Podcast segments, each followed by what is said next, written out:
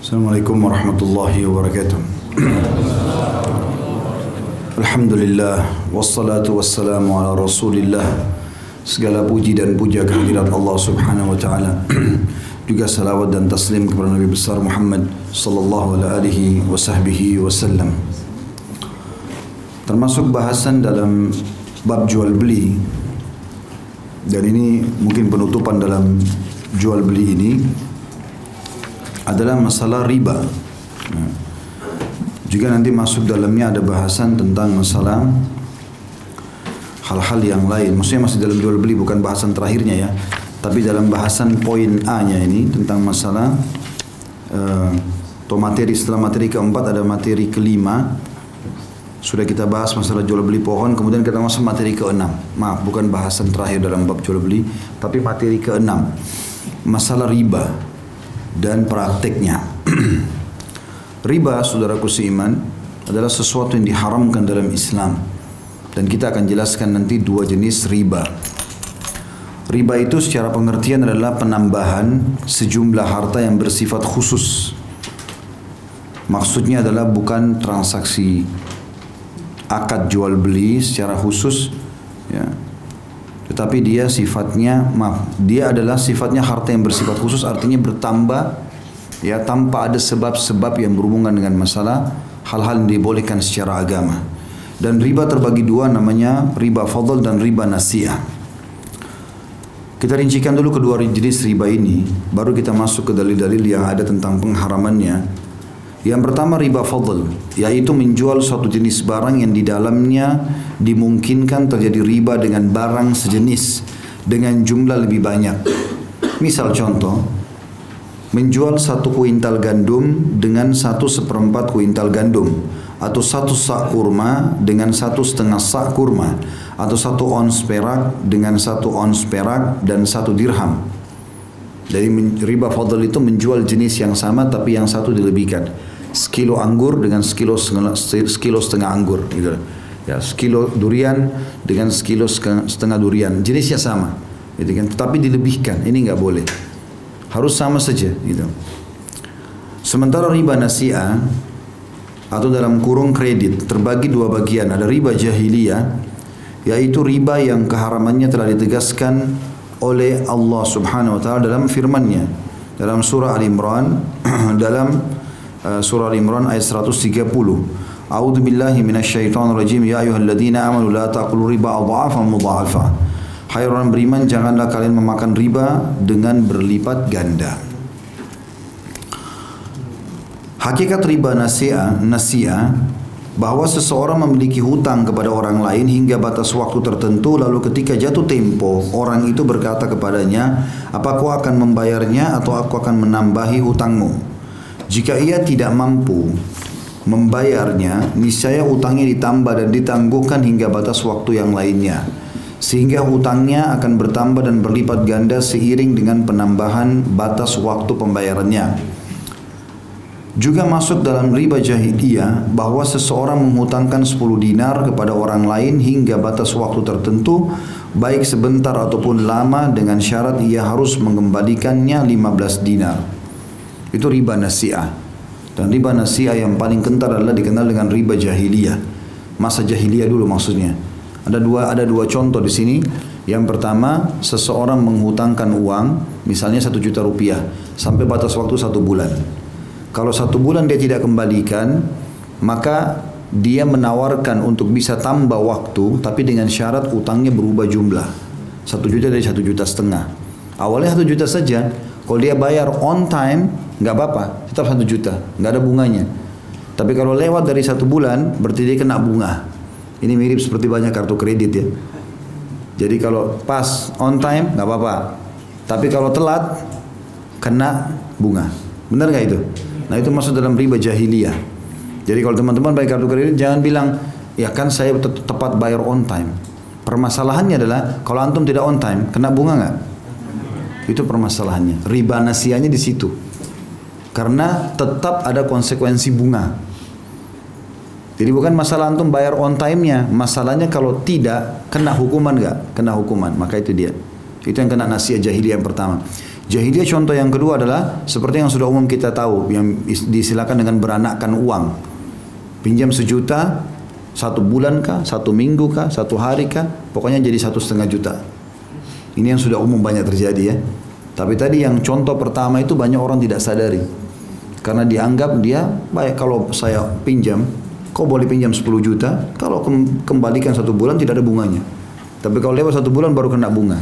Dia pikir kalau dia kejar sebelum satu bulan berarti dia nggak apa-apa karena nggak kena bunga. Padahal dia sudah pakai uang yang uang itu sebenarnya orangnya pakai sistem riba nasia. Karena kalau orang kita sekarang lolos tidak sempat kena bunga satu bulan, tapi orang lain yang pinjam juga yang sama bisa kena bunga. Berarti uang itu sudah tercampur dengan masalah unsur riba dengan sistemnya. Jelas ya? Jelas nggak ini? Allahu alam. Senyap Senyap karena ketahuan atau bagaimana? Hah? Baik. Riba nasi adalah jual beli sesuatu yang di dalamnya memungkinkan terjadi riba. Tadi nebak-nebak. Kalau sebulan saya bayar on time nggak kena kok. Tapi kalau tidak terlalu telat kena. Misalnya juga menjual emas, perak, beras, gandum atau kurma dengan barang lain yang di dalamnya mengandung riba nasiah. Misalnya, seseorang menjual satu kuintal kurma dibayar dengan satu kuintal gandum hingga batas waktu tertentu. Atau seseorang menjual 10 dinar uang emas dibayar dengan 120 ribu, 120 dinar uang perak hingga batas waktu tertentu. Ini juga masuk dalam istilah riba nasiah. Karena sudah berbeda jenis. Kan masalah riba itu kalau emas harus dengan emas. Ya perak dengan perak. Cash. Ya. yang kedua tentang hukum riba. Ini tentang masalah pembagian dulu riba ya tadi. Sekarang masuk kepada hukum riba. Jadi saya ulangi kembali ya. Riba fadl riba yang sejenis ya. Kurma sekilo ditukar dengan satu setengah kilo. Sama. Maka nggak boleh lebih. Ya satu kilo satu kilo apa pun alasannya gitu kan Kemudian riba nasiah sudah kita jelaskan tadi bisa masuk ke masalah uang yang dipinjamkan satu bulan. Ya, kalau satu bulan dia bayar on time batas waktu tertentu maka tidak kena bunga, tapi kalau telat kena bunga. Atau memang dasarnya dari awal kesepakatannya pokoknya pinjam berapapun harus dikembalikan lebih. Satu juta jadi satu juta lima ratus misalnya. Hukum riba ini semua hukumnya haram. Dalil-dalilnya sangat tegas. Sekarang kita fokus ke dalil. Karena nanti sebuah hadis teman-teman saya ingin antum renungi baik-baik tulis baik-baik, tempelkan di profil ya dengan niat untuk mengingatkan kita sama orang lain, jangan ria. Ingat selalu tempel, kalau bisa print, tempel di meja kerja. Tempel teman-teman perhatikan ini bahaya sekali, bahaya sekali. Saya bacakan dulu ayat itu hadis nanti yang saya bilang ya. Pertama firman Allah SWT dalam surah Al-Baqarah ayat 275. Kata Syekh Abu Bakar rahimahullah riba diharamkan berdasarkan firman Allah Subhanahu wa taala a'udzu billahi minasyaitonir rajim wa ahallallahu al-bai'a wa harrama riba Padahal Allah telah menghalalkan jual beli dan mengharamkan riba. Jual beli silakan transaksi jual beli. Riba tidak boleh. Ini saya pernah kasih contoh kalau soal ini ya. Jadi kalau misalnya seseorang mau beli mobil, dia nggak ada duit, maka dia boleh datang, saya boleh datang kepada teman saya mengatakan, saya mau beli mobil harganya 200 juta. Bisa kamu beliin nggak? Oh bisa saya beliin. Tapi saya jual sama kamu ya Khalid ya, 220 juta. Jadi awal akadnya apa? Terakhir jual beli. Dia beliin saya, saya beli dari dia. Saya udah tahu modalnya berapa, dia sudah ambil keuntungan. Tapi ini akad jual beli. Dia bukan mengutangkan saya, tapi dia beli. Saya pun beli dari dia. Selesai, dia putus akad beli sama tempat sana, dia juga putus akad jual beli sama saya. Kemudian tidak apa-apa jatuh tempo 35 bulan tidak apa-apa. Tapi jangan dia hitung utang, dia menghutangkan saya 200 juta, bukan mobil, sehingga hutang. Ini yang dimaksud perbedaan ayat di sini. Allah menghalalkan jual beli, Allah mengharamkan riba. Karena riba umumnya itu adalah utang, kayak tadi riba jahiliyah, riba nasiah itu. Utang yang bertambah tanpa sebab, ya. Hanya ingin untuk dijadikan sebagai pendapatan. Juga dalam firman Allah SWT Al-Imran ayat 130, A'udzu billahi minasyaitonir rajim, ya ayyuhalladzina amanu la ta'kulur riba adhafan mudhafa.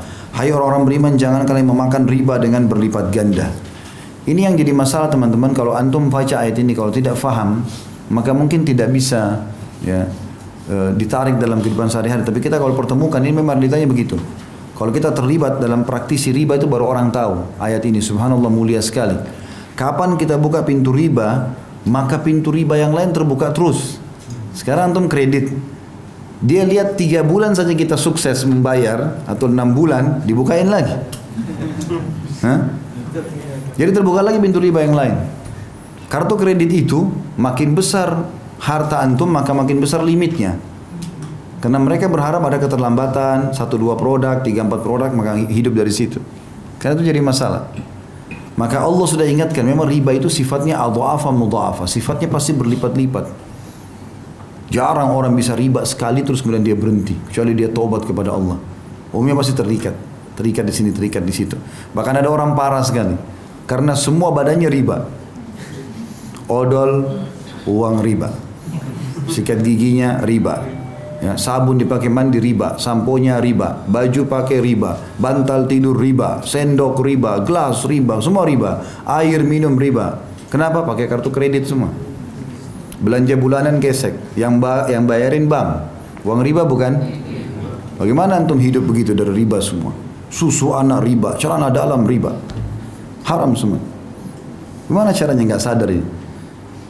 Maka ini poin tangkap dulu contoh ini ya. Saya akan hubungkan dengan hadis yang saya bilang tadi supaya betul-betul harus kapok ini berhenti nggak boleh tidak. Dan jangan takut berhenti teman-teman sekalian karena bahaya sekali ancamannya berat. Ya. Maka dia akan terus berlipat-lipat itu. Seperti kasus kita bilang enggak saya tidak kena bunga kok misalnya tadi kayak riba nasiah. Tapi kalau antum telat jam 12 malam lewat satu menit saja udah kena. Oh kan bunganya cuma 50 ribu. Bukan masalah 50 ribunya, kena hukum ribanya. Riba itu mau satu rupiah ke atau sepuluh ribu rupiah sama saja. Dia intinya kena riba. Itulah. Kemudian Nabi SAW merincikan kedua ayat di atas. Sabda pertama adalah hadis Abu Dawud nomor 333, Ibnu Majah nomor 2277 dan Tirmidzi nomor 1206 dan beliau mensahihkannya. Kata Rasulullah SAW, La'anallahu akilar riba wa mu'kilahu wa syahidaihi wa katibah. Allah melaknat pemakan riba. Makna melaknat diangkat berkah hidupnya. Kalau makan tidak pernah cukup, pakai baju tidak pernah cocok, rumah tangga ribut terus, ada anak sakit, macam-macam. Allah melaknat pemakan riba, pemberi riba yang mengambilnya dan yang memberikan. Dua orang saksinya dan pencatatnya. Pegawai, staf, tulis, tanda tangan, ya segala macam sama. Masuk dalam masalah ini. Berarti tidak ada yang bisa lolos nih. Jadi kan, kena semua. Saya kan cuma pegawai, tidak tahu apa-apa, nggak bisa. Siapa suruh kerja di situ? Ya, nggak bisa. Haram haram. Ya, nggak bisa kita cari halal ya teman-teman. Ya. Lebih jelas lagi hadis Nabi Shallallahu Alaihi Wasallam perhatikan baik-baik. Dikatakan oleh Nabi SAW dan hadis ini riwayatkan Imam Ahmad nomor 21450. Sanatnya dikategorikan sahih. Renungi baik-baik hadis ini. Kata Nabi SAW, dirham riba ya'kuluhu rajul wa huwa ya'lam ashaddu min sittin wa thalathina zanyah. Satu dirham dari hasil riba yang dimakan oleh seseorang sedangkan dia mengetahuinya dosanya lebih berat daripada 36 kali berzina. Antum zina sama satu, dua, tiga, empat, tiga puluh enam perempuan itu baru sama dengan satu dirham riba.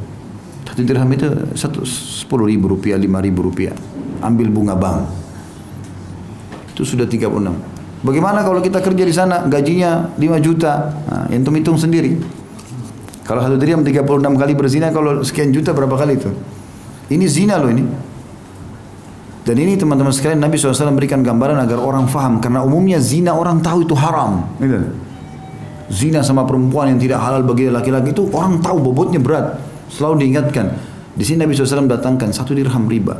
Bukan Nabi mengatakan misalnya seratus ribu dirham riba. Enggak, satu dirham riba. Paling kecil. Sama dengan 36 kali zina. Sudah paham sampai sini? Ini hadis yang lebih tegas lagi. Perhatikan setelahnya. Kata Nabi SAW, ini luar biasa teman. Saya kalau baca ini merinding, subhanallah. Hadis ini tegas, ini yang saya bilang tadi. Hadis ini disohikan oleh Imam Hakim dalam kitab Mustadraknya. Kata Rasulullah SAW, Ar-riba, thalathatun wa sab'una baban, aisaruha ayyankiha rajul ummah. Wa inna arba riba irdur rajulil muslim. Kata Nabi SAW, riba itu memiliki 73 pintu, 73 tingkatan. Yang paling rendah Yang paling ringan setara dengan seseorang berzina dengan ibunya. Ya? Itu berat sekali. Paling rendahnya sama dengan berzina dengan ibu. Teman-teman harus tahu ya, dalam bab zina hukumannya beda-beda. Level-levelnya. Yang paling ringan dalam masalah zina adalah berzinanya orang. Dia pergi ke tempat zina lalu dia zina, dia bayar pelacur selesai. Itu yang paling ringan. Tapi itu juga sudah dosa besar. Ada di atasnya zina lebih berat daripada itu.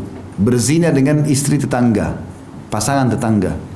Itu ditanyakan oleh Nabi SAW. Kata para sahabat ya Rasulullah, dosa apa yang paling berat? Kata Nabi SAW, engkau berzina dengan pasangan tetanggamu.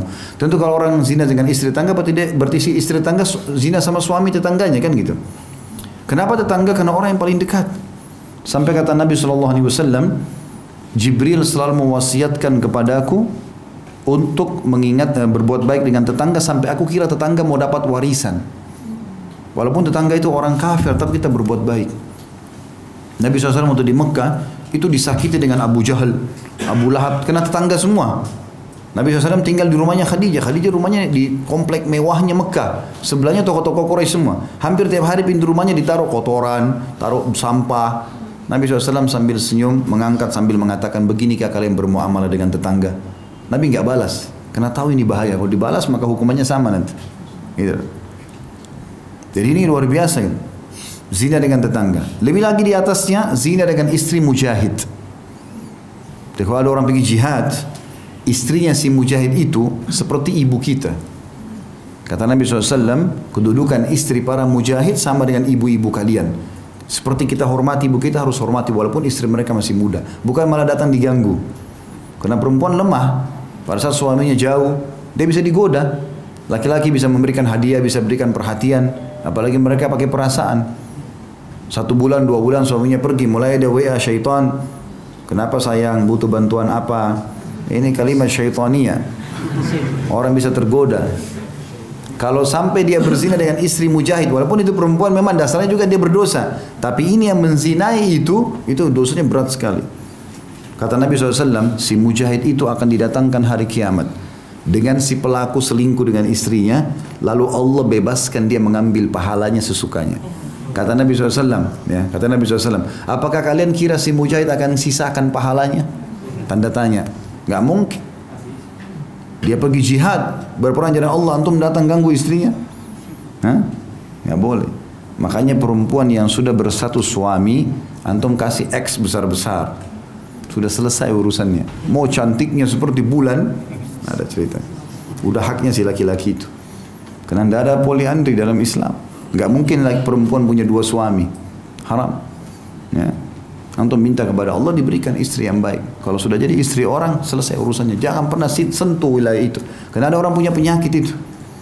Pernah di, ada orang tanya saya di pengajian Ustaz, saya punya masalah dalam ini zina karena saya suka ganggu istri orang.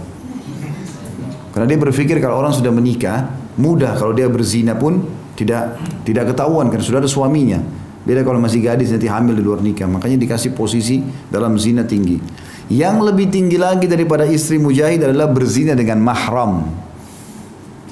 Anak sama ibu, anak sama ayah, ya, saudara sama saudarinya. Ini paling tinggi. Sampai kalau zina sama mahram ini, kan hukum zina itu teman-teman kalau dia berzina kepergok sebelum nikah, dia tidak menikah masih bujang atau gadis hukumnya dicambuk 100 jerah dan diasingkan satu tahun tapi kalau sudah nikah dia apa dirajam gitu kan. Tapi khusus yang zina sama mahramnya mau sudah nikah atau belum nikah rajam langsung. Hukuman mati. Karena bahaya kalau lahir kalau hamil pun ini bahaya anak ini statusnya gimana? Masuk dalam mahram hati-hati mantan pasangan orang tua. Ya. Misal seorang duda punya tiga anak laki-laki. Umurnya si duda ini 50 tahun. Anaknya paling tua umur 25 tahun misalnya. Lalu sekarang dia nikah lagi sama perempuan umur 20 tahun. Berarti istrinya sekarang lebih lebih muda daripada anaknya yang pertama. Tetap ini ibunya ini. Mahram abadi. Kalau ayahnya sudah menikah, ini ibunya. Seperti ibu dia, mustahil. Nggak ada apa-apa, nggak boleh apa-apa. Sampai pernah di zaman Nabi SAW ada orang menikahi mantan istri ayahnya. Oleh Nabi SAW diutus seorang sahabat disuruh hukum.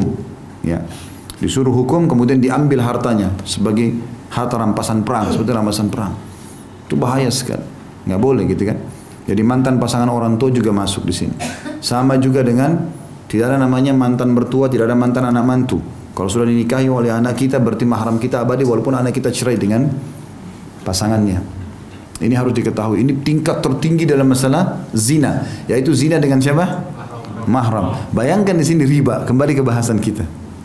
Riba 73 tingkatan. Yang paling rendah orang berzina sama ibunya. Jadi terendahnya riba sama tertingginya zina. Selain 36 berzina tadi, ini sama dengan zina sama ibu sendiri. Nabi kasih contoh kalimat itu. Seperti seseorang menikahi ibunya sendiri. Dan pintu yang paling berat, ini hati-hati teman-teman. Pintu yang paling berat dalam masalah riba itu selevel setara dengan menodai kehormatan seorang muslim. Faham gak ini? Saya ulangi ya. Tertinggi dari zina adalah zina dengan mahram. Terendahnya riba sama dengan ini. Berteriba ini berat sekali karena dia sama dengan hukumnya orang zina yang paling tinggi kan gitu. Tapi subhanallah ada yang lebih harus kita hati-hati. Tertingginya riba itu dosanya selevel dengan mencoreng kehormatan seorang muslim. Antum gosip, ngambil hartanya muslim, ya, apalah sakiti hatinya, itu sama dengan riba level ke-73. Ini hati-hati. Jangan antum buat masalah sama orang. Jangan sentuh hartanya orang, jangan hina orang, jangan caci maki, jangan buat musuh. Apalagi muslim, bahaya sekali. Bisa ditangkap nggak bahayanya nih? Ya, mencoreng kehormatan seorang muslim, merusak namanya, menggibah dia, memfitnah dia, segala macam, membongkar-bongkar aibnya, ini selevel dengan dosa tertingginya riba. Ini naudzubillah rajim. Harus hati-hati.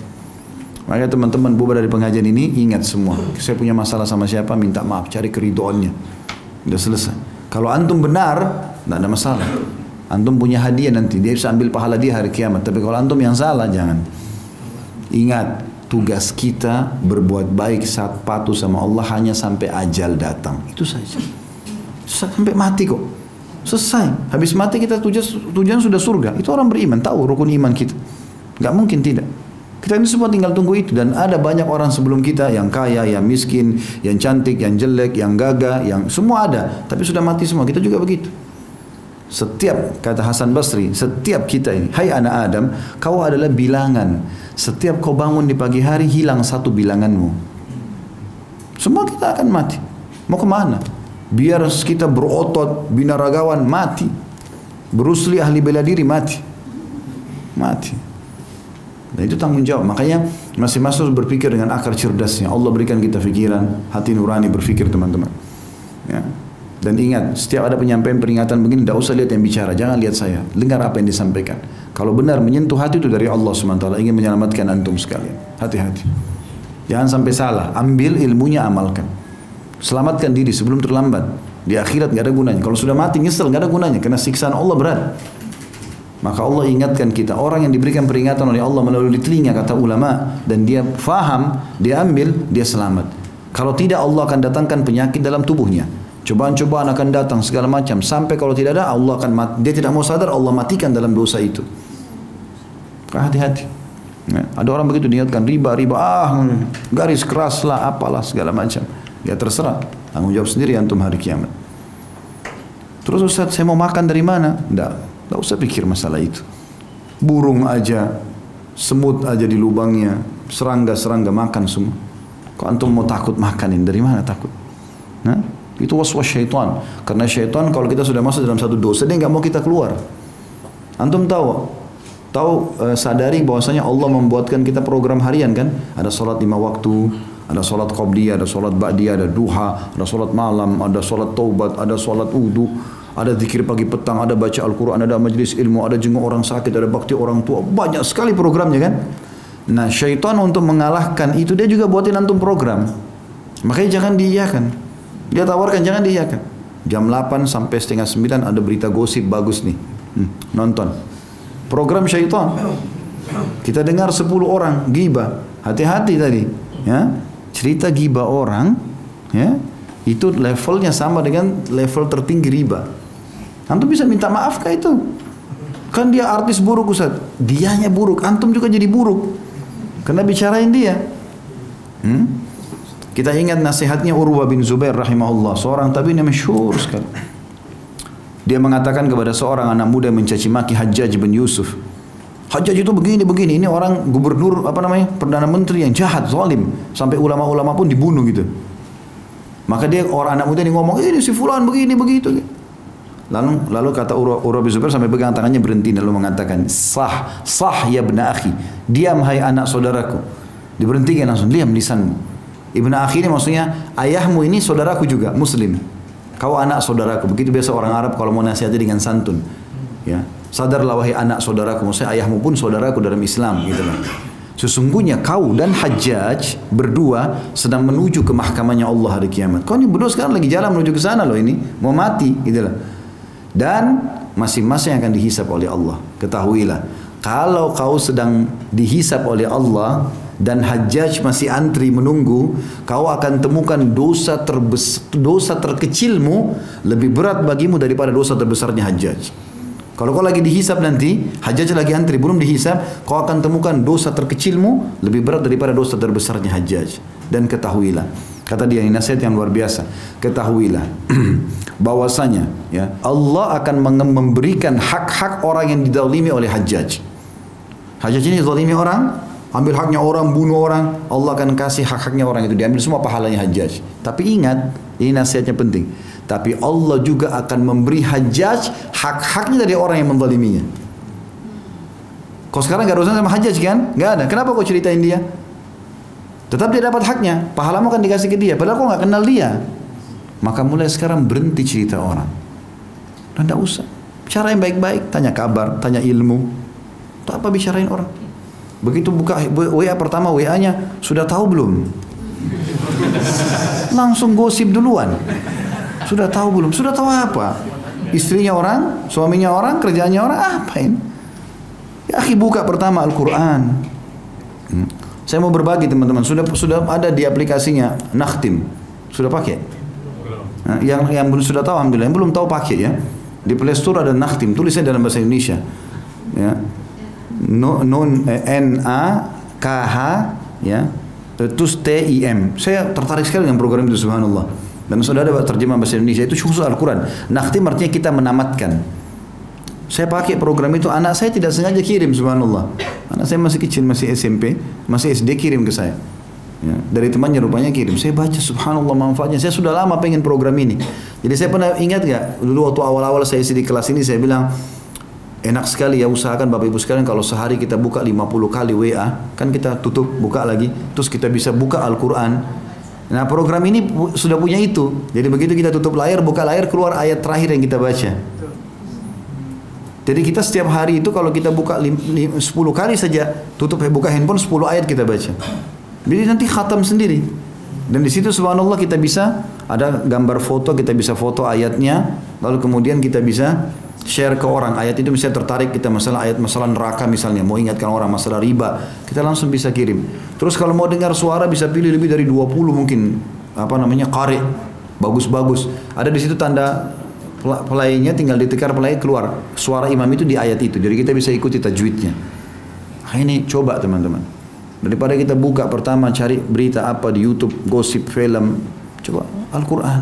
Baca 10 ayat 20 ayat baca Ayat itu bicara dengan hati manusia. Ya. Harusnya hati-hati. Ini berat sekali ya, makanya harus hati-hati. Jangan sampai punya musuh teman-teman sekalian. Jangan ambil haknya orang lain. Ini mulut kita seperti ini saja. Dua sendok mah nasi cukup. Tidak bisa tiga sendok, nggak bisa ngomong. Ditelan keselak. Ya. Untuk apa antum curi? Untuk apa? Ambil amunya orang untuk apa itu? Manfaatnya apa? Dia nggak sadar makin banyak antum masukkan uang haram, makin masalah badan antum ini. Seperti dia masukkan racun. Membersihkannya tidak susah. Ya, kalau satu gelas susu sehat, ditaruh satu tetes racun saja sudah merusak susu itu. Dan untuk mengobati satu tetes racun itu harus sekian mungkin 10, 20, 30, 100 gelas susu yang lainnya baru bisa sembuh. Jangan, jangan buat masalah, hati-hati.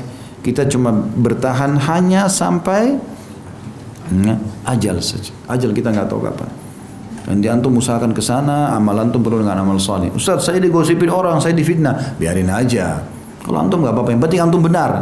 Bagaimana cara menghadapinya? Sabar. Apa itu sabar? Ya kita kalau ditanya jawab. Kalau enggak ya sudah kita santai aja. Pasti kembali kepada pelakunya. Pasti. Antum kembali ke surah Fatir, surah nomor 35 ayat 43. Coba buka kalau punya program Al-Quran. Ya. Fatir ayat surah nomor 35 ayat 43. Di situ di antara potongan ayatnya Allah mengatakan wala yahikum makrusai illa bi ahli. Tidak eh, pelaku tipu daya itu pasti akan kembali kepada pelakunya. Tidak bisa. Orang mau gosip, orang mau fitnah, tidak usah pedulikan. Sudah, antum jalan biasa saja. Seperti antum tidak dengar. Kalau antum ada orang perlu antum luruskan di tempat kerja antum luruskan secukupnya. Sudah selebihnya itu sudah. Gitu. Orang lain mau bilang terserah. Gitu. Karena ini bahaya sekali ya. Saya ulangi lagi hadisnya. Riba itu mempunyai 73 pintu dosa di mana pintu yang paling ringan setara dengan dosa sesu, seseorang menikahi ibu-ibu kandungnya dan pintu yang paling beratnya 73-nya setara dengan dosa menodai kehormatan seorang muslim. Ini mirip dengan hadis yang lainnya kata Nabi SAW Kullu muslim ala muslimin haram damuhu wa, da, wa, wa damuhu wa maluhu wa irdu Setiap muslim atas muslim yang lain hukumnya haram Kenal atau tidak kenal hartanya, darahnya, dan kehormatannya. Jadi nggak boleh dicoreng. Ya. Hadis selanjutnya adalah sabda Nabi Shallallahu Alaihi Wasallam. Hadis ini diriwayatkan oleh Bukhari nomor 2767 dan Imam Muslim nomor 89. Kata Nabi SAW, Ishtanibus sab'al mubiqat. Jauhilah olehmu tujuh perkara yang membinasakan. Mubiqat itu mematikan, membinasakan, menghancurkan. Artinya kalau kau terjerumus di situ, hidupmu bisa hancur. Ya, di sini digunakan kalimat mubiqat binasa. Kita juga bahasa Indonesia binasa itu berarti sudah habis total. Ya. Kalau orang cuma rugi-rugi biasa, tapi kalau sudah rugi, dirampok, badannya lumpuh, segala macam binasa. Ya. Kata Nabi, jauhi tujuh perkara yang membinasakan, hidup kalian hancur semua. Maka para sahabat ketakutan lalu mengatakan, apa itu ya Rasulullah? Tujuh itu apa? Kata Nabi SAW yang pertama, asyirku billah. Syirik kepada Allah. Mengkultus benda lain memiliki kesetaraan dengan Allah. Pohon keramat, gunung keramat, sungai keramat, apalah gantung-gantung jimat, pergi dukun, jadi penyihir. Ini nggak boleh. Semuanya bahaya syirik kepada Allah Subhanahu wa taala. Ingat orang-orang Mekah teman-teman sekalian, orang-orang Mekah, masyarakat Mekah, mereka itu beriman kepada Allah. Abu Jahal, Abu Lahab, ya, Umayyah bin Khalaf, semuanya, Uqbah bin Amir, eh, semua, ya, Uqbah bin Muaid dan seterusnya, tokoh-tokoh Quraisy itu, mereka kalau ditanya siapa yang punya rumah ini tunjuk Ka'bah, mereka bilang Allah. Mereka tahu, mereka tawaf juga, mereka haji juga. Mereka tahu ada Tuhan namanya Allah. Lalu apa kesalahannya? Syirik datangkan patung kami kalau mau berhubungan sama Allah harus melalui ini dulu. Mereka kasih nama. Hah? benda mati ini mau apa ini batu begitu banyak orang. Saya pernah kasih contoh kan? Dalam sholat iyyaka na'budu wa iyyaka nasta'in. Hanya kepadamu kami menyembah. Hanya kepadamu kami minta tolong. Habis salam pergi kuburan minta-minta. Loh tadi bilang hanya kepadamu ya Allah. Sekarang kembali ke batu. Gimana Imam Nawawi mengatakan rahimahullah, saya heran melihat dengan orang-orang yang minta-minta di kuburan, yang di dalam kuburan manusia seperti dia yang sudah jadi tulang belulang. Mau kasih apa? Gitu loh. Kenapa nggak minta kalau kita yakin kuburan itu orangnya bisa berikan manfaat? Kenapa tidak yakin dengan Tuhannya batu dan orang itu lebih mampu? Itu bertauhid kepada Allah SWT. Nggak boleh syirik. Bahaya sekali. Ini bisa syirik besar. Mengeluarkan dari Islam. Ya, jadi nggak boleh sembarangan. Makanya teman-teman ini harus diberantas total ini masalah dukun-dukun ini bukan malah di orbit malah iklanin di koran ya. panjangkan alat kelamin. Untuk apa? Hmm? Allah sudah kasih antum begitu syukuri. Itu yang terbaik. Tak usah panjang-panjang. Hmm? nanti akhirnya syaitan masuk. Begitu memang itu dukun semua itu. Nanti dikasih syarat mau berapa panjang? Begini makan ini. Kasih makan pisang makan ketan makan itu kesukaannya si jinnya yang akan temani antum itu Nanti akhirnya dia lihat matanya dia disihir. Seakan-akan kemaluannya berubah padahal sebenarnya tidak. Istrinya puas, sebenarnya syaitan yang puasin bukan dia. Kebodohan itu. Tidak boleh ini, gitu kan? Tidak usah. Kita harus bersyukur kepada Allah SWT. Niat ikhlas menjalankan hubungan badan sama istri itu karena ingin adalah ibadah. Ya. Konsumsi apa yang Nabi SAW perintahkan dari madu, kurma, insya Allah cukup. Tak usah gitu-gitu tuh syaitan membuat jiwa manusia kadang-kadang melemah, lalu disuruh begitu-begitu, macam-macam. Nggak boleh. Kata Nabi SAW, siapa yang mendatangi dukun, peramal, penyamun, penyihir, bertanya, belum percaya tidak diterima sholatnya 40 hari. Ke belakang, bukan 40 hari yang belum dikerjakan. Siapa yang datang kepada dukun, peramal, penyamun, penyihir bertanya dan percaya dia telah kufur kepada apa yang diturunkan kepada Muhammad wasallam. Film-film sinetron ton contohkan dukun-dukun lelucon, mbah ini, mbah itu, lucu-lucu supaya orang masyarakat mau ke sana. Nggak boleh, haram. Nggak boleh sama sekali. Hati-hati, syirik membinasakan. Sekali ke sana, antum kalau jadi pasiennya dukun itu, antum yang pertama disihir sama dia.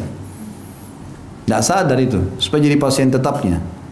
Makanya diambil fotonya, diambil apa, ya jejak kaki kita bisa jadi alat sihirnya dia.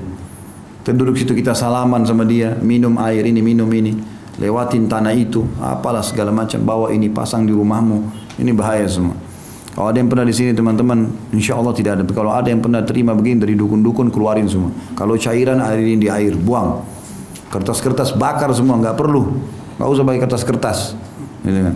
Dan tidak perlu ilmu kebal.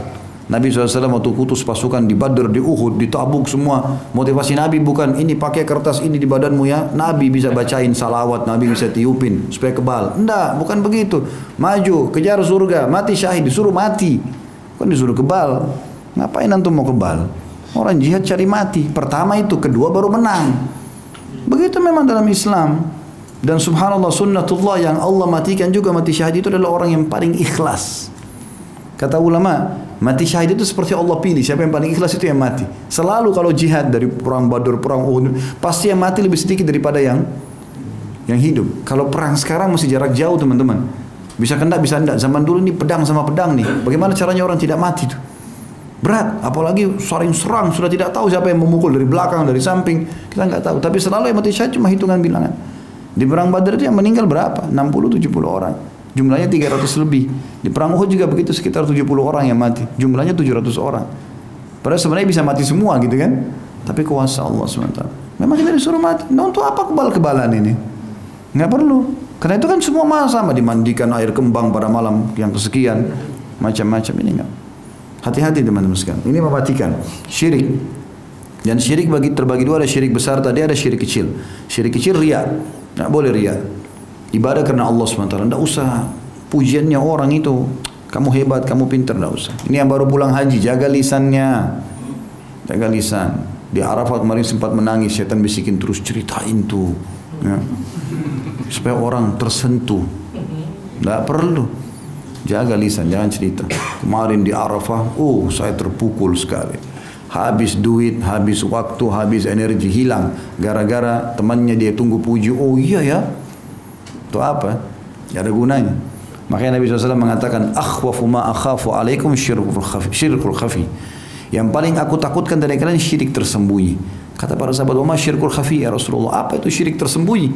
Kami juga takut ya Rasulullah. Itu makna hadisnya. Kata Nabi SAW, Arya pamer. Ya, ceritain orang, udah diam.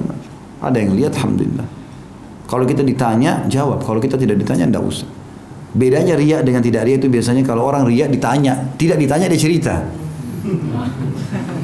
Kamu puasa nggak? Puasa nggak? Saya puasa.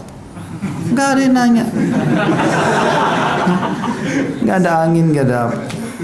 Tapi kalau kita mau ke masjid orang tanya, mau ke mana pak? Nggak mungkin kita diam. Nggak, kalau saya jawab nanti di riaknya. Nggak, salah juga. Mau karena ditanya ya saya mau ke masjid, kan gitu. Jadi itu beda. Jadi orang kalau ikhlas insya Allah tidak butuh cerita, tidak butuh orang lain juga tahu, gitu kan? Dia sembunyikan.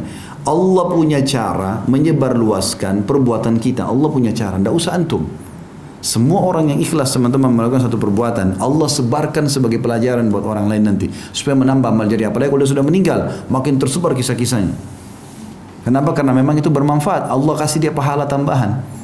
Banyak kisah-kisah dinukil untuk kita dari orang-orang soleh dulu. Itu tujuannya mereka dapat pahala lagi karena mereka selama hidup tidak pernah ada yang tahu. Dulu ada di antara salafus saleh, dia jual barang, ada juga tetangganya jual barang. Dua-duanya berdagang di pasar. Tapi yang satu ini tiap hari bagi-bagi sembako, tiap hari gandum ini semua macam dibagi-bagi sama dia. Yang satu biasa-biasa saja kalau ada yang minta baru dia kasih. Tapi yang satu tuh sibuk bagi-bagiin tiap hari. Sekian tahun berjalan sampai terkenal orang ini dermawan. Satu waktu ini si A sama si B ya. Saya tidak temukan namanya cuma kisah seperti itu diungkit. Si A ini meninggal dunia. Besok paginya si B nggak lagi bagi-bagi. Nggak lagi bagi-baginya. Orang sudah antri depan pintunya mau ambil. Terus dia bilang mulai hari ini saya nggak bagi-bagi. Loh kenapa? Sekian tahun 20 tahun sekian bagi-bagi terus kenapa sekarang tidak? Dia bilang sebenarnya kalian harus tahu. Selama ini si fulan yang mati itu si A, dia setiap malam datang ke tempat saya beli satu toko saya. Ini yang yang sudah meninggal ini, yang orang tidak tahu kalau dia suka sedekah. Ini beli satu toko saya, dia bilang bagi-bagi, tapi jangan bilang dari saya ya. 20 tahun lebih. Dia bilang saya bagi-bagi uangnya dia, jadi saya laku sebenarnya. Ya. Cuma saya dilarang bilang, jadi saya nggak bilang. Sekarang sudah dia mati ya saya jual. Bisa nggak antum bertahan 20 tahun lebih nggak cerita? Itu luar biasa bagaimana mereka jaga itu. Karena targetnya adalah akhirat. Amal itu kita butuh bawa sampai di sana. Rugi kalau cuma ditinggal di dunia. Ya, jangan bawa ke sana, bawa ke akhirat. Jadi tidak usah banyak cerita-cerita sama orang. Yang kedua, sihir. Ya, syirik kepada Allah sihir. Ini adalah pelaku sihirnya ya. Yang jelas-jelas penyihirnya sudah kufur, kemudian pelaku yang datang ke penyihir juga sama. Ya, ini berbahaya sekali. Jadi tidak usah berhubungan dengan mereka ini. Dan hapus itu gelar-gelarnya itu orang pintar. Tidak usah pakai orang pintar. Orang pintar dari mana? Kemudian paranormal, eh, ganti semua nama-namanya. Gak benar. Dukun, dukun sudah. Ya. Memang sudah dukun. Jangan diganti-ganti lagi yang lain. Ya. Karena dukun dulu banyak digebukin sama masyarakat, ada yang sampai dipukul, dibunuh, wah diganti sekarang. Tang ganti nama nggak nggak tanggung tanggung orang pintar. Ya. Yang ketiga, wa qatlun nafsi allati haramallahu illa bil haqq. Membunuh jiwa yang Allah haramkan kecuali dengan alasan yang dibenarkan. Jadi nggak boleh sampai menumpahkan darah ya. Saya sudah pernah ajarin teman-teman sekalian, buat diri saya dan teman-teman sekalian, kalau diajak berantem sama orang tinggalkan saja. Biarin dia berantem sama tembok. Gak usah layan. Kamu boleh pengecut ya sudah. Kalau kita diserang membela diri nggak apa-apa. Gak usah gulung. Ayo kita berantem. Untuk apa? Itu pergi ke Palestina sana lawan Yahudi itu. Tidak usah tunjukkan sama Muslim, tonjok-tonjokan. Tidak ada gunanya gitu. Karena kalau sampai tumpah darahnya dia bahaya. Membunuh jiwa ini dosa besar, membinasakan. Kata sebagian ulama, siapa yang telah membunuh orang lain secara sengaja, dia akan gelisah seumur hidupnya. Dia tumpahkan darah, kena bahaya sekali. Itu besar di sisi Allah Subhanahu Wa Taala. Kata Nabi SAW, apalagi kalau dia orang beriman. Kata Nabi SAW, ya sesungguhnya terbunuhnya seorang mukmin itu lebih berat di sisi Allah daripada hilangnya dunia ini. Apalagi kalau sampai orang beriman kepada Allah, orang yang ibadah, itu diganggu lebih bahaya sekali. Bahaya lagi. Dengan alasan benar maksudnya adalah kalau kita tiba-tiba diserang, kita membela diri, kalau kita tidak bunuh kita dibunuh itu lain. Atau misalnya di medan perang memang kita disuruh memerangi musuh, itu lain. Atau pemerintah menangkap kriminal lalu dihukum mati. Nah ini dengan alasan benar. Tapi setelah ini nggak usah nggak usah ya jadi hindari Islam menyuruh kita berakhlak yang mulia bukan ribut-ributan udah tenang saja. Ya, ketenangan itu teman-teman kita kalau emosional buyar ide kita. Tapi kalau kita tenang ide kita jadi banyak. Jadi akhirnya kita juga bisa konsentrasi menyampaikan menguruskan kesalahan orang. Itu memang kedewasaan di situ. Makanya kata Nabi SAW laisa suratu bil ghadab. Bukan keperkasaan itu dinilai dari emosionalnya seseorang. Walakin suratu man malaka nafsa indal ghadab. Tapi ke, ke, keperkasaan itu dinilai pada saat orang bisa mengontrol dirinya kalau lagi emosi. Sudah kita jelaskan ini. Jadi orang kalau belajar bela diri makin tinggi ilmunya, makin disuruh kontrol emosinya. Kalau yang baru belajar 3-4 jurus memang suka cari gara-gara di jalan. Hmm? Jadi nggak boleh sampai membunuh jiwa. Jangan tunjukkan. Itu ada waktunya, ada tempatnya. Subhanallah Abdullah bin Mubarak rahimahullah. Salah satu ulama tabi'in. Itu kalau jalan, orang menganggap dia orang yang paling lembut. Santun sekali kalau jalan sopan, salaman sama orang sopan, sopan. Ulama besar. Abdullah bin Mubarak terkenal orang alimnya Pak Tabi'in. Dan juga dia orang saleh, orang kaya raya juga. Subhanallah pernah di kancah peperangan melawan satu waktu Romawi. Pasukan muslimin lagi berhadapan ada satu orang pasukan Romawi kesatrianya itu kuat sekali. Maka Abdul uh, Abdullah bin Barak hadir di perang itu subhanallah. Ada satu prajurit kesatrianya Romawi tinggi besar sampai dia pakai pedang yang panjang ya. Yang dari dua sisi, dari depan ada, dari belakang ada. Pegang tengah-tengah. Orang yang mahir memahirkan itu. Jadi bisa kena orang di belakang, orang di depan. Karena keterampilannya ditunjukkan, ah, banyak umat Islam ragu maju, gitu kan. Sampai dia tantang duel, ada satu orang dari belakang pasukan, pakai imamah, alisnya ditutup sama dia, mukanya juga ditutup. Pakai imamah itu ya. Jadi kayak pakai cadar, cuma bola matanya. Orang nggak kenal kalau ini. Kalau kita pakai cadar atau pakai tutup muka tapi alis masih kelihatan, orang masih bisa kenal. Tapi ditutup alisnya jadi nggak kenal, gitu kan? Nggak tahu. Orang ini maju, badannya tidak terlalu besar orang muslim. Bismillah dia duel, kalah orang itu. Mati si kafir ini. Umat Islam bersorak-sorak Allah Akbar, Allah Akbar. Dia dengan tenang, tidak tidak bersorak, tidak apa, dia pergi ke belakang pasukan. Orang muslim yang lainnya kena kancah peperangan, oh sudah semangat mau berperang. Ada satu orang rupanya penasaran mau tahu siapa orang ini. Enggak ada teriak-teriak, enggak membangga-banggakan diri, enggak. Kembali ke belakang pasukan. Dia bilang saya ikuti dari belakang. Begitu dia sudah tenang, saya dari belakang, dia enggak lihat, saya loncat, tarik cadarnya. Ternyata Abdullah bin Mubarak. Ulama yang selama ini dianggap santun, sopan, lembut, kayaknya enggak mungkin gitu loh. Tapi ini kalahin kesatria, bukan kesombongan. Niatnya baik karena Allah SWT. Begitu orang mukmin, ya. Ada tempatnya di mana antum tunjukkan keberanian. Bagi laki-laki bertokoh kepada Allah, istri antum bukan tempat untuk tonjok-tonjok. Sebentar memar emosi sedikit tonjok sana, tonjok sini. Ibu-ibu juga begitu. Ada yang lebih aneh itu kalau perempuan yang mau lawan suaminya. Tendang sana, tendang sini. Apa ini? Ini menikah untuk romantis atau mau ajang tinju? Beli ring sekalian. Tonjok-tonjokan. Banting pintu, lempar piring. Apa ini? Allah suruh sakinah, mawaddah, warahmah, cinta, kasih sayang, mesraan. Jangan ikuti syaitan. Ya. Tidak boleh. Baik, ini kadang-kadang penyebab mati. Nah, kadang-kadang juga teman-teman mati ini tidak selamanya harus pegang pisau tusuk orang, tapi bisa mati penyebabnya banyak.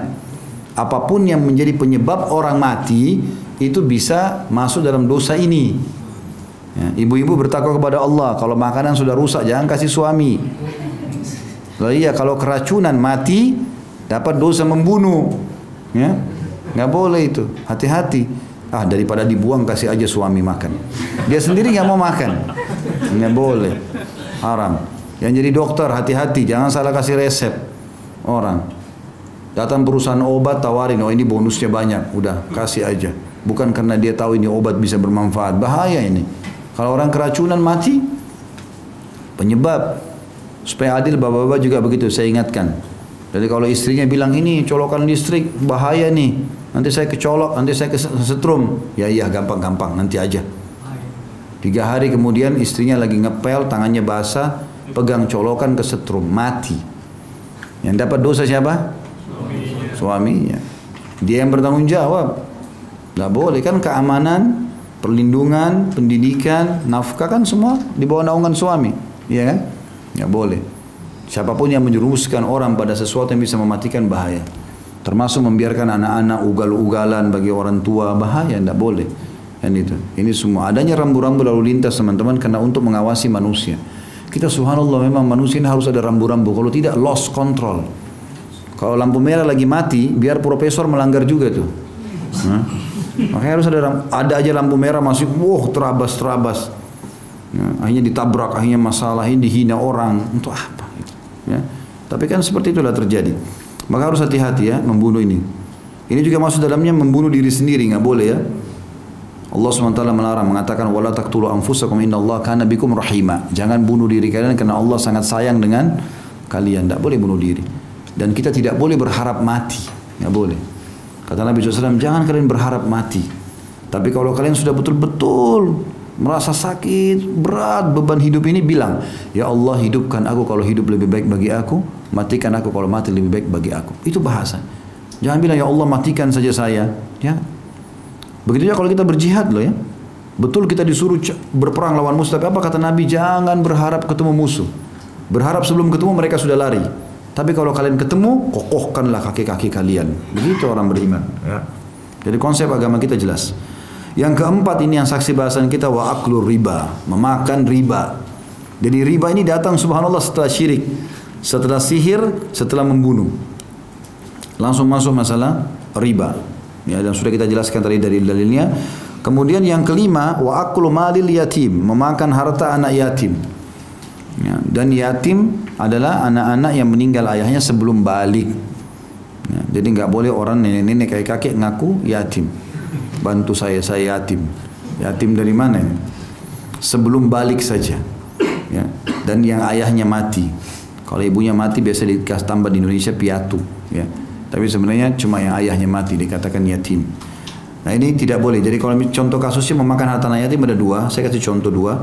Jadi yang pertama ada orang kaya suami istri punya anak satu misalnya atau dua masih kecil-kecil. Anggap masih dua tahun sama lima tahun misalnya dia kaya raya. Keluar tabrakan mati suami istri.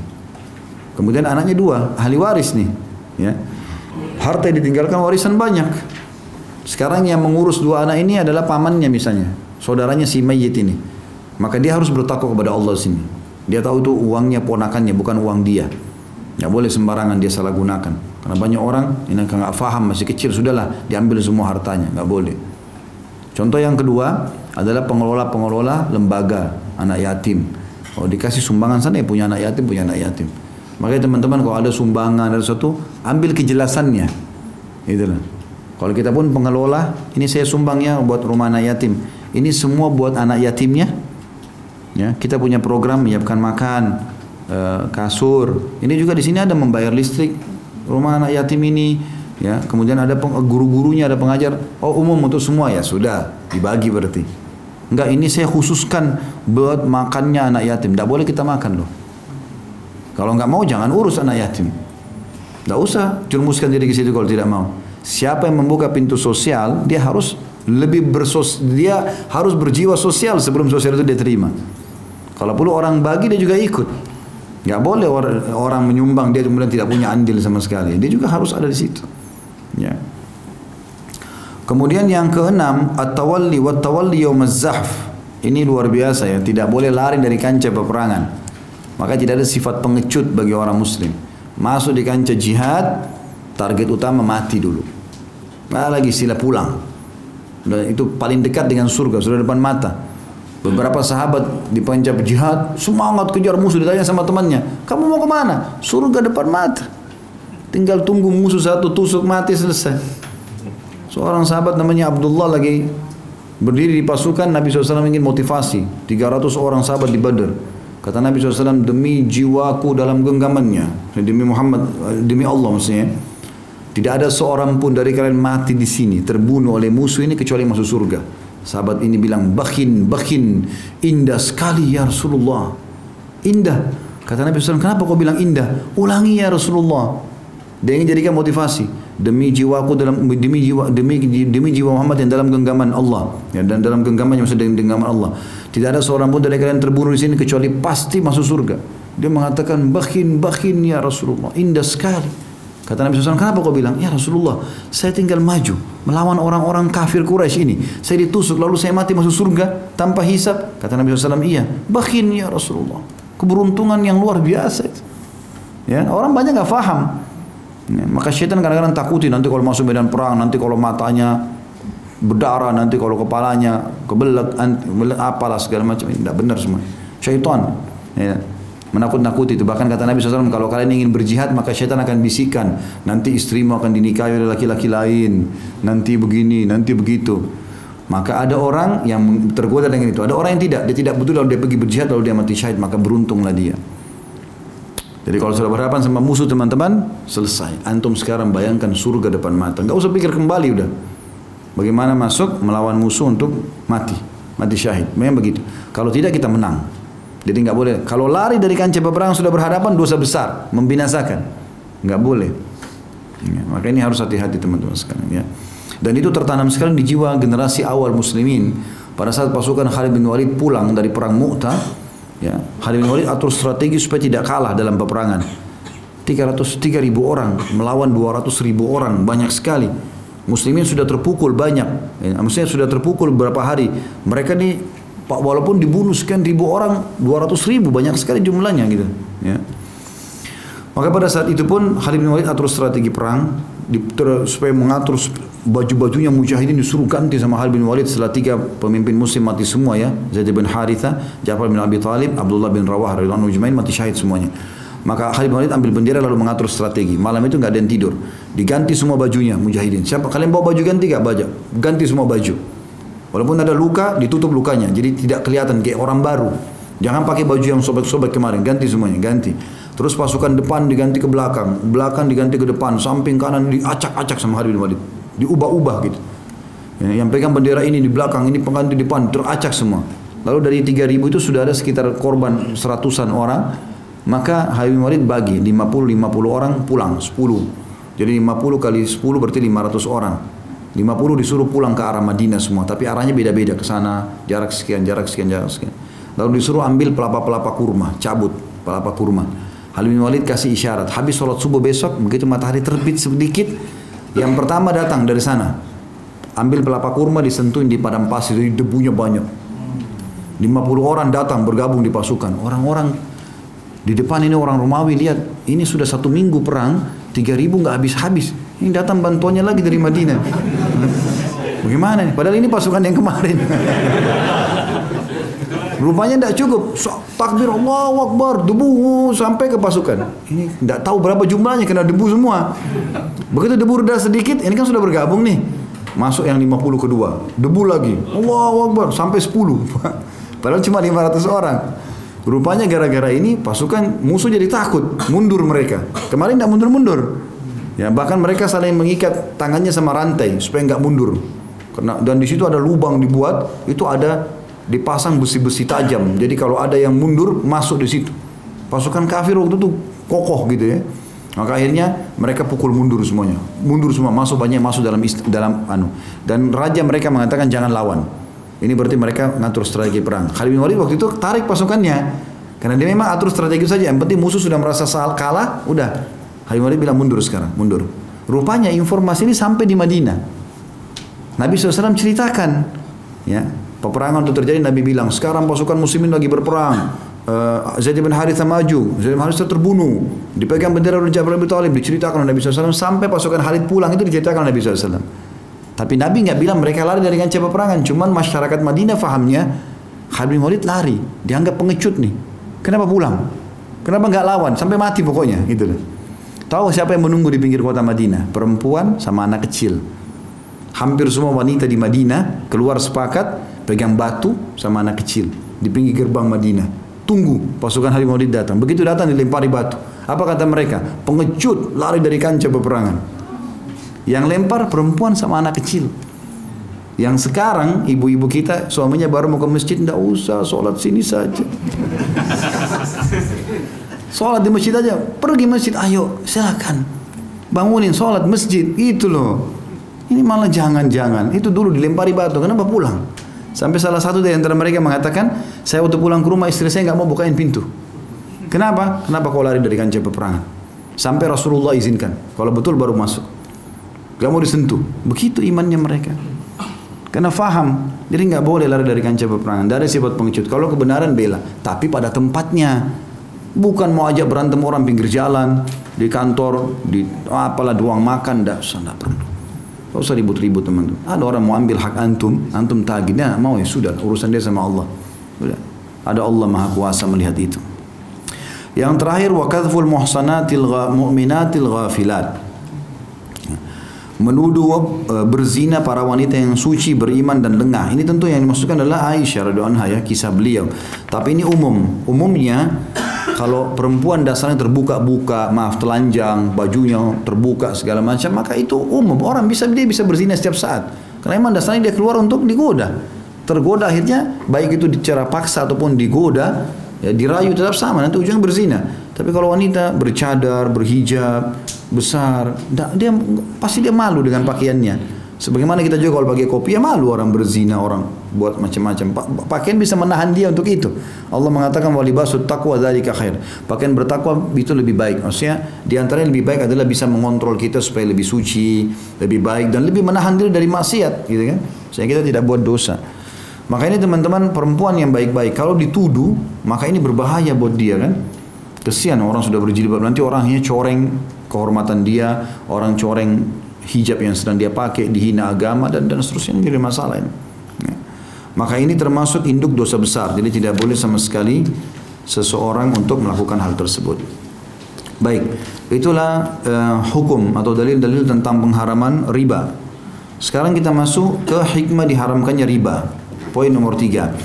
Di antara hikmah diharamkannya riba adalah sebagai tambahan atas hikmah-hikmah yang bersifat umum yang terkandung dalam tuntunan syariat yaitu menguji keimanan seseorang di dalam mentaati Allah baik dalam melaksanakan perintahnya maupun dalam meninggalkan larangannya. Di antara hikmah tersebut adalah yang pertama menjaga harta seorang muslim agar tidak dimakan dengan cara batil. Karena riba, misalnya tadi kayak riba nasiah, riba jahiliyah dipinjamkan uang satu juta harus dikembalikan satu juta setengah. Akhirnya orang diambil uangnya 500 ribu itu batil. Ya. Yang kedua, mengarahkan seorang muslim agar menginvestasikan hartanya di dalam sejumlah usaha yang bersih, yang jauh dari kecurangan dan penipuan, serta terhindar dari segala tindakan yang menimbulkan kesengsaraan dan kebencian di antara kaum muslimin. Hal tersebut dilakukan dengan menginvestasikannya dalam bidang pertanian, industri dan perdagangan yang sehat dan bersih. Sektor real maksudnya. Termasuk dalam masalah ini hati-hati jangan bisnis dengan hal-hal yang samar-samar ya. Ya, saya pernah didatangi itu ada orang entah dia tahu dari mana kemudian ketemu saya tawarkan mau tawarkan investasi emas. Emas apa ini? Rupanya dia tawarkan emas kita di, kalau kita masuk 10 ribu dolar maka kita dikasih semacam pin untuk masuk ke webnya mereka. Setelah itu nanti kita bisa ikuti perkembangan naik turunnya emas dunia naik kita bisa jual dapat untungnya gitu. Kita harus ikutin terus sibuk dengan itu gitu kan. Tapi fisik emasnya nggak ada. Cuma sekedar gitu-gitu saja ikutin angka-angka itu. Maka saya tanya saya mau tanya mas ini orang yang masuk berhasil atau tidak?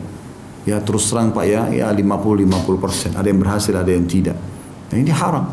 Nggak ada bendahnya. Ya nggak boleh. Nanti kita jelaskan ya jenis-jenis transaksi. Atau kita sudah jelaskan transaksi yang dilarang ya sudah semua ya. Di antaranya kan yang tidak dimiliki di tangan ya. Hmm. Kemudian yang ketiga, menyumbat seluruh jalan yang membawa seorang muslim kepada tindakan memusuhi dan menyusahkan saudaranya sama muslim yang berakibat pada lahirnya celaan serta kebencian dari saudaranya.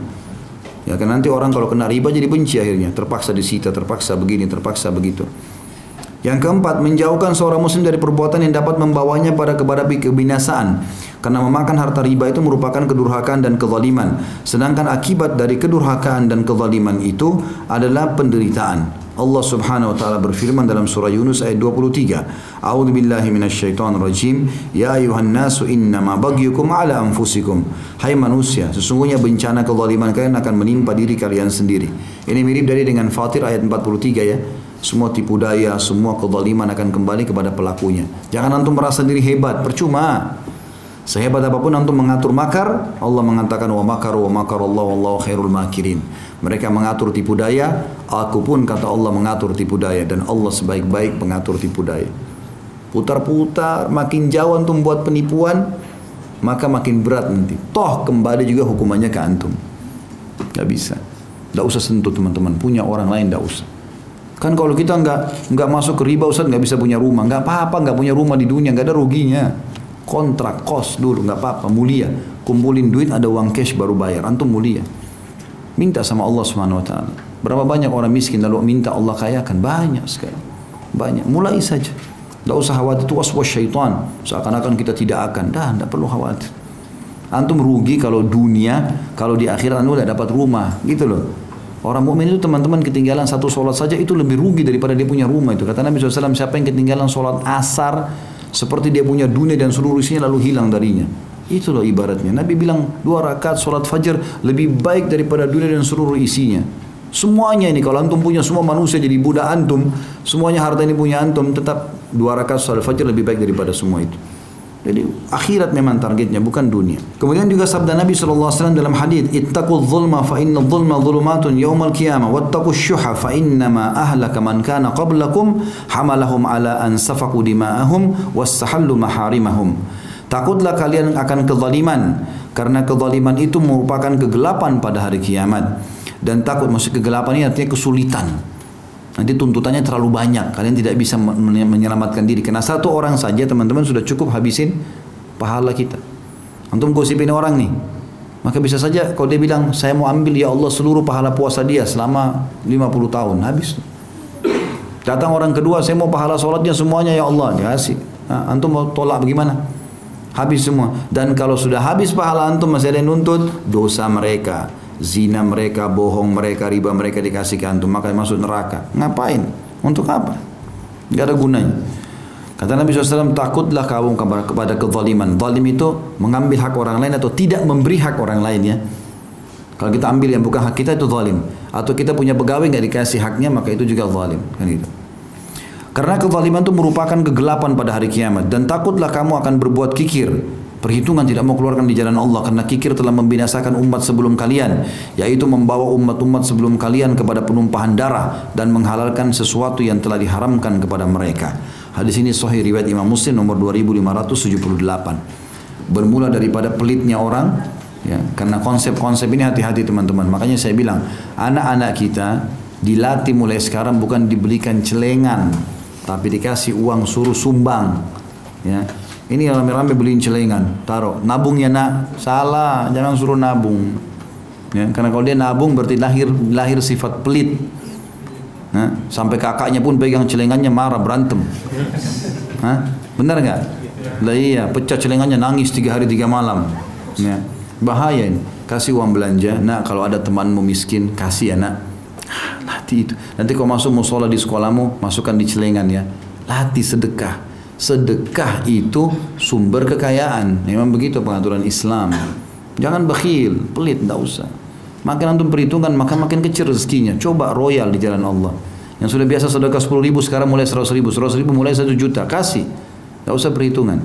Itu harta yang paling baik yang antum sedekahkan itu. Kata Nabi SAW, Allah berfirman dalam hadis Bukhari, Ya bena Adam amfik, umfik alaik. Wahai anak Adam berinfak di jalan aku akan berinfak untukmu. Ya. Jadi jelas sekali. Nah ini biasanya orang kena pelit perhitungan, tidak mau ada tamu datang ke rumahnya, tidak mau ini, tidak mau berbagi. Akhirnya jadi masalah ini. Ya. Jadi masalah harus dilatih dari awal. Dan syaitan selalu menguasai teman-teman ya. Subhanallah saya lihat, saya belajar dari anak-anak saya, mereka masih kecil, maka saya temukan itu. Jadi seperti kalau kita kasih makanan, selalu subhanallah saya anak-anak saya ini pasti larikan ke tangan kiri. Saya tidak tahu kalau teman-teman sekalian, saya temukan anak-anak selalu gitu. Nak tangan kanan, walaupun masih kecil. Masih bayi, masih baru bisa duduk, ada anak saya kecil, Masya Allah. Dikasih makanan di tangan kanan, dia pindahkan ke tangan kiri, masuk ke mulutnya. Saya pindahin lagi. Hampir kakaknya juga sama. Ingatkan tangan kanan, tangan kanan. Syaitan sudah latih begitu gitu loh. Nah sama juga dengan masalah sifat-sifat yang Allah haramkan kayak kikir, kayak apa. Ada anak saya salah satunya, dia kalau suka makanan, itu diambil sambil terus dimakan langsung. Sebelum adiknya ambil, tanya kenapa nak? Nanti diambil sama adik. Jadi ada sifat itu, tapi dia nggak salah, dia nggak faham kan? Kita ingatkan, tidak boleh, nak harus berbagi. Kalau berbagi nanti Allah sayang, baru dia berbagi. Syaitan goda dari kecil. Bagaimana supaya bisa terjerumus? Kalau kita nggak jeli bahaya sekali, gitu kan?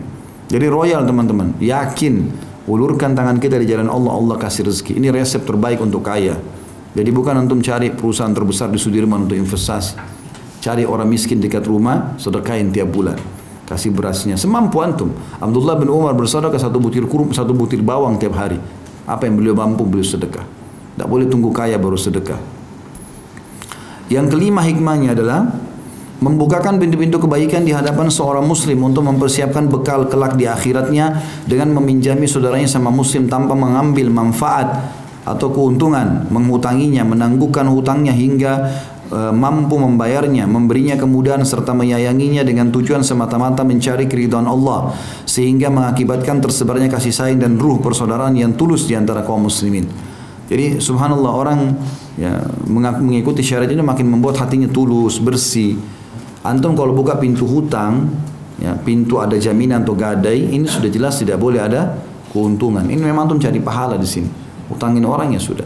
Dia tidak sempat bayar tangguhkan. Dalam sebuah hadis Bukhari dikatakan akan datang hari kiamat orang nanti ditimbang dosanya banyak, amalnya juga amalnya tidak cukup untuk mengimbangi dosanya. Maka malaikat bilang, ingat-ingat, mungkin ada yang pernah kau lakukan. Dia bilang tidak ada kecuali saya pernah dia bilang e, punya pegawai-pegawai di dunia selama saya suruh nagih utang-utang. Kalau saya bilang sama dia kalau ada orang yang tidak mampu, maafkan saya. Kalau orang mampu baru kamu tagih. Kata malaikat itu justru yang membantu kamu. Lalu ditimbang di timbangan amalnya maka dikalahkanlah semua dosanya menangguhkan orang, memaafkan orang. Kalau utang justru bagus, itu sedekah yang baik. Baik begitu saja insya Allah pertanyaan ini kita akan simpan kita akan jawab pada akan datang insya Allah. Subhanakallah bihamdika, syadu anta astaghfiruka. Wassalamualaikum warahmatullahi wabarakatuh.